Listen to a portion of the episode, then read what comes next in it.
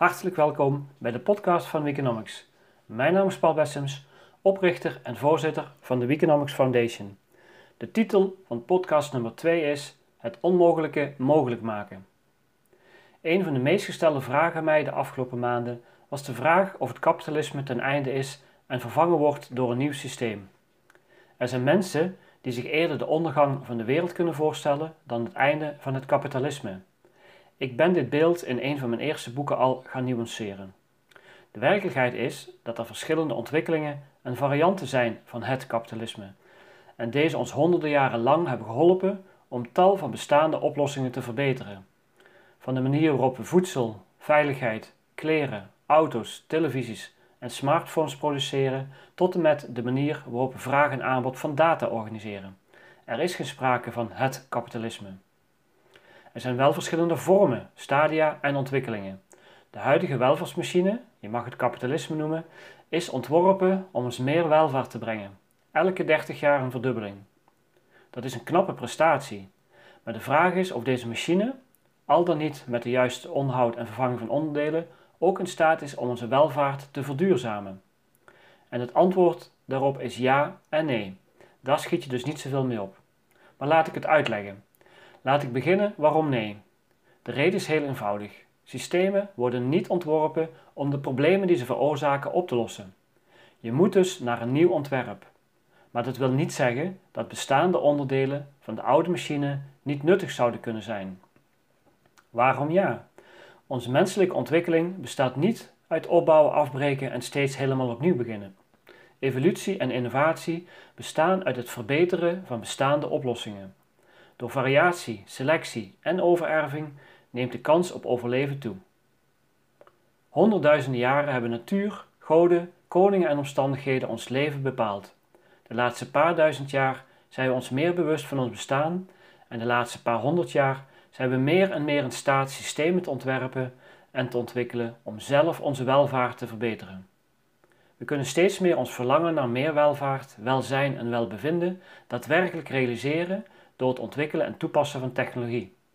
En dan bedoel ik niet alleen de technologie waar veel mensen in eerste instantie aan zullen denken, zoals de stoommachine, elektriciteit of de computer. Er is ook zoiets als organisatietechnologie. Zelf hanteer ik namelijk de brede definitie van technologie. Technologie is de leer van de handelingen waardoor de mens de voortbrengselen van de natuur en de menselijke geest tot hulpmiddelen verwerkt ter bevrediging van zijn behoeften. Dat betekent dat we welvaart en ook een duurzame welvaart kunnen organiseren. Maar dat betekent niet dat onze samenleving volledig maakbaar en controleerbaar is. Dat bewijst de coronacrisis wel. Een zulk DNA-strengetje legt een groot deel van onze samenleving plat en haalt onze manier van leven overhoop. Bij het volgen van deze podcastreeks zou je de indruk kunnen krijgen dat ik onze samenleving als een maakbare en controleerbare samenleving zie. Maar dat is niet zo. En de coronacrisis bewijst het tegenovergestelde. Maar er is een verschil tussen de illusie dat alles maakbaar en controleerbaar is en het inzetten van instrumenten om vooruit te komen. Zo hebben we zelfs een instrument, dat noemen we filosofie, om de juiste vragen te stellen. Vragen zoals: wat is vooruitgang? Wanneer gaan we vooruit? Wanneer hebben onze kinderen het beter? Of een van de meest gestelde vragen uit de filosofie die ik vaker gebruik om organisaties verder te helpen: waarom is er iets in plaats van niets? Misschien moeten we het meer gaan hebben over vooruitgang in plaats van groei, omdat groei geassocieerd wordt met de stijging van het bruto binnenlands product, wat weinig over vooruitgang zegt. En vooruitgang begint met het stellen van de juiste vragen. Daarna komen de meeste antwoorden vanzelf. Maar voordat we vragen stellen, moeten we ons bewust zijn, bijvoorbeeld over het feit dat we de eerste generatie zijn die weten dat klimaatverandering ons leven ondraaglijk en misschien zelfs onmogelijk zal maken, en dat we de laatste generatie zijn die er nog iets aan kan doen. De meeste instrumenten die we nodig hebben om een brede en duurzame welvaart te organiseren zijn er al. De digitale lopende band, met blockchain als nieuwe technologie, zou je een nieuw instrument kunnen noemen, maar de onderliggende organisatieprincipes en patronen zijn al veel langer. De oplossingen die we nodig hebben om uit de coronacrisis te komen zijn er ook al langer. Niet aan de oppervlakte, niet op applicatieniveau, maar wel in de basis. Wel op het niveau van principes, perspectieven en patronen. We hebben nog geen passende infrastructuur voor corona, bron- en contactonderzoek. maar, hebben we wel een, maar we hebben wel blockchain-applicaties voor tracing en tracking in de voedselketen, wat vergelijkbaar is. Aan het begin van de coronacrisis slaat de paniek om ons heen. Dat is normaal en een oeroude reflex. Daarna volgt een fase van informatieverzameling, zodat we betere beslissingen kunnen nemen en niet meer de reflexen waar we in de eerste fase op dreven hoeven te gebruiken. Daarna volgt de fase van maakbaarheid, controleerbaarheid en beheersbaarheid. Ten slotte denken we achteraf alles eenvoudig te kunnen verklaren, waardoor we de volgende keer weer niet goed voorbereid zijn. Onze evolutie zit vol met tegenslagen, maar uiteindelijk komen we daaruit. Maar we zouden beter voorbereid kunnen zijn door beter te leren, beter samen te werken en technologie beter in te zetten. Dat zijn onze sterkste troeven en het zijn precies de elementen die een virus mist. Een vijand kun je het beste verslaan met elementen die jij wel hebt en je vijand niet. Een crisis maakt ons bang en boos en we vinden niet dat we in die situatie moeten verkeren en geven bij voorkeur anderen daarvan de schuld. Maar de oorzaken van crisis, waar we als mensen mee te maken hebben, liggen bij de mens zelf. De meeste van onze problemen zijn menselijk, zelfs wanneer we op het eerste oog ontstaan in de natuur, zoals een pandemie, door het overspringen van een virus van dieren op mensen, een aardbeving in Groningen of watertekort en overstromingen in de zomer. En problemen die door de mens veroorzaakt worden, kunnen ook door de mens opgelost worden. Dat is het goede nieuws. We zijn niet overgeleverd. De meeste menselijke problemen worden veroorzaakt door slechte ideeën die toch in stand gehouden worden met ideeëntechnologie. Ideeëntechnologie bestaat voor een groot deel uit framing, waarbij door belanghebbenden omstandigheden gecreëerd worden waardoor een slecht idee toch een goed idee lijkt te zijn en voortgezet of zelfs versterkt wordt, waarbij een onwerkelijkheid toch werkelijkheid en vaak een gedeelde werkelijkheid wordt. Een van de slechtste ideeën is ons geloof in voortdurende economische groei op een eindige planeet. Volgens Thomas Rauw moeten we naar een systeem waarin iedereen verantwoordelijk is voor de consequenties van zijn of haar daden. We kunnen niet oneindig economisch doorgroeien en je kunt anderen daar niet de schuld van geven. Niemand dwingt je om twee auto's te kopen en drie keer per jaar met het vliegtuig op vakantie te gaan. Wij mensen kunnen ons verhouden tot wat ons treft.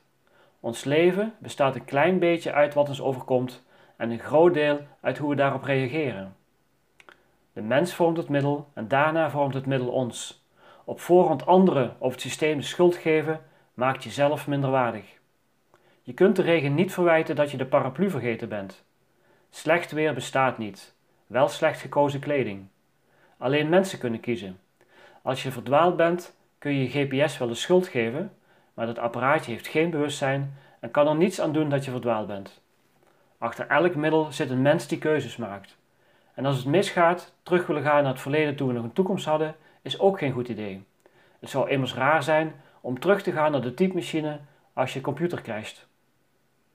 We moeten steeds op zoek gaan naar een verbetering van bestaande oplossingen en systemen niet alleen op efficiëntie ontwerpen, maar ook de mogelijke problemen die het veroorzaakt voor andere samenlevingen en toekomstige generaties. De aanwezigheid van een hulpmiddel kan de mensen niet ontslaan van zijn morele verplichting te kiezen tussen wel of niet gebruiken. Een pastoor die de biecht afneemt, kan Google gebruiken om te controleren of de kerkganger de waarheid spreekt, maar dat hoeft hij niet te doen. Maar goed, terug naar het onderwerp van deze podcast. Als gevolg van al die vragen over de coronacrisis die op me afkwamen, heb ik besloten een extra hoofdstuk toe te voegen aan het boek dat ik over de digitale lopende band aan het schrijven was. Maar dit hoofdstuk werd al snel een paar honderd pagina's. Door de coronacrisis komen veel voorbeelden van duurzaamheidsproblemen waar ik me al langer mee bezig hou aan de oppervlakte. Op een gegeven moment liep het boek naar duizend pagina's en wie gaat het nog lezen, dacht ik. Toen heb ik besloten er een tweeluik, een diptyque van te maken. Het onderwerp van het boek leent zich ook om op te splitsen. Het eerste deel van het Economics diptyque gaat meer over de context en de waarom-vraag. Het tweede boek meer om de wat- en hoe-vraag.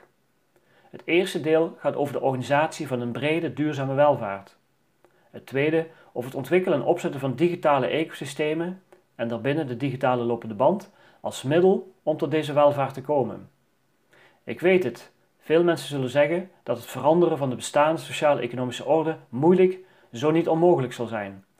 Mensen zullen zeggen dat het organiseren van een duurzame welvaart, met behulp van andere ideologie, moderne organisatiekunde en datatechnologie, een utopie is.